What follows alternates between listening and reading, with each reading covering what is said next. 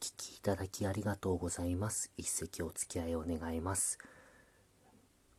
口内炎できましたね。ちょっと痛いですけれども、あの落語は本当にいろんな方が聞かれていると思うんですけど、で、今、やっぱり暇なので、あの、あの暇というのは、あの、講演する機会がだいぶ減りましたので、で、心配して皆さんが助けてくれるんですよね。なんかビール送ってくださったり、食べ物送ってくださったり、も、現金で助けてくださったりもして、あ、本当にありがたいんですけれども、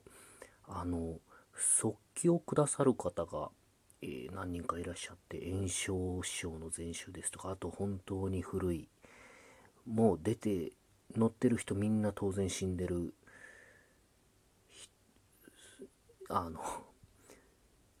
えー、古い速記をくださって、それをまあやっぱりまあ時間があるんで読むんですけど、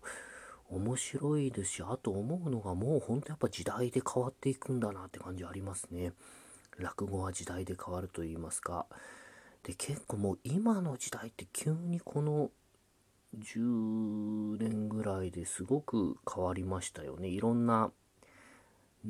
なんとか腹みたいなのが増えて、で、あの、まあ、私も学校でそういう教育を受けてきましたし、あの、ジェンダーフリーみたいな男女差別をなくそうみたいなの。で、そういう日本の差別がやっぱり落語には詰まってるようなところもあってでも全部なんか、えー、容認してるのがまあ落語の良さなんですか？ねというかまあ結構きついことで昔笑ってたりするんですよねそういう差別的なことで。で実体験でもああやっぱり違うんだなって思ったのがあのよく落語のお酒の話の枕であの電車で酔っ払いが座ってる女の子に女の人に絡んでで女の子があの酔っ払いあっち行けって言ってもうひどい酔っ払いだみたいなことを追い払おうと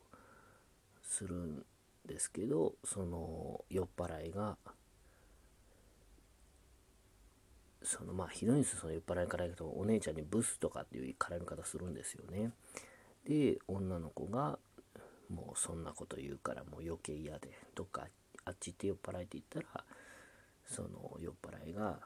俺の酔っ払いは明日になったら治るけど姉ちゃんのブスは明日になってもみたいなことです。これもう今だと多分もうフェミニストの方黙っちゃいないと思うんですけどね。ただこの話すいませんちょっと今あれですけどあの寄せだとかなりよく受けるんですよ。ただまあやっぱり皆さんはなさらないですけど本当にすごく腕のある師匠方のを聞くとああもう、ま、やっぱり間の、ま、ところだとも思うんですけどものすごく受けるんですよねただそれが一回受けてない場面も聞いたことがあってもう鉄板に近いネタなんですけどやっぱりお客様に若い女性の方が多い時にとある師匠がそれをなさってる時にほとんど受けなかったことがあったんですよね。あれは結構衝撃的でしたね。もうみんなが笑ってたことはやっぱり時代で変わるんだな。こういう、なんていうか女性に対して失礼なネタやっぱり今の時代には合わないんだなっていうのを思いました。で、私は割とその、えー、今32歳ですけど、学校でそういう教育を受けてきましたね。男女の差っていうのを。今でも覚えているのは小学校2年生の時なんですけど担任の先生がすごくあの、えー、新任といいます大学出たぐらいの若い女の先生で補助みたいに副担任みたいな感じでものすごいベテランのもう退職したぐらいのベテランのおばあちゃんって言ったら失礼ですけど、まあそう、当時子供の私にはやっぱりそれぐらいに見えましたね。ベテランの女性の先生がついてたんですよね。で、このベテランのその、まあ、すいません、おばあちゃんってほどの年じゃないんですけど、おばあちゃんって僕は当時思った先生がすごくそういうジェンダー、なんていうんですかね、あの、差別がないようなことを言うんです僕が正直驚いたのはあの男の子は組んでなんとかくんで女の子はなんとかちゃんとかなんとかさんって呼ぶんですけどその先生おばあちゃん先生はみんなさん付けにしたんですよね。男の子でも女の子でもみんなさん付けにしてこれが結構当時の、えー、私にはあの驚きであみんなさん付けで呼ぶんだって言ってもう何も分かんないですから子供の頃ですし。なんかすごく驚きというか発見というかへえっていうのを当時思いましたね。小学校2年生の時に。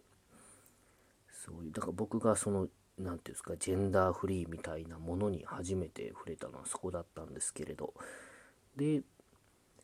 私あの牛乳がすごく苦手だったんです。飲めるんですけど今当時は飲めなくて給食に必ず牛乳が出るんですけども飲めなくて